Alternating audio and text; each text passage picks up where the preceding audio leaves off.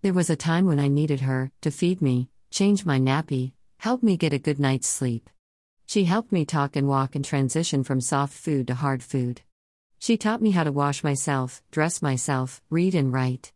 I needed her. Then came a time when I thought I didn't need her, so I left her and decided to do everything alone, because she didn't give me what I want. I thought she didn't care, I thought she was selfish because she only wanted her happiness to equal mine.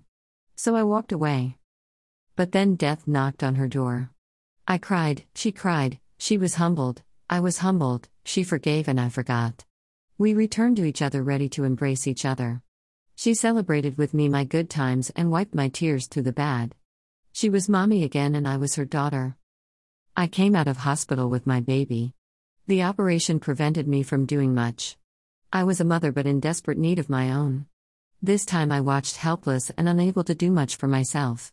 I watched in admiration as she sped past me cooking, cleaning whilst nursing and meeting my every need. She belittled my own efforts that I thought were worthy of a round of applause. I want to be like her, leaving a warm feeling with everyone once they meet her. Leave them feeling loved and valued by little tokens of love.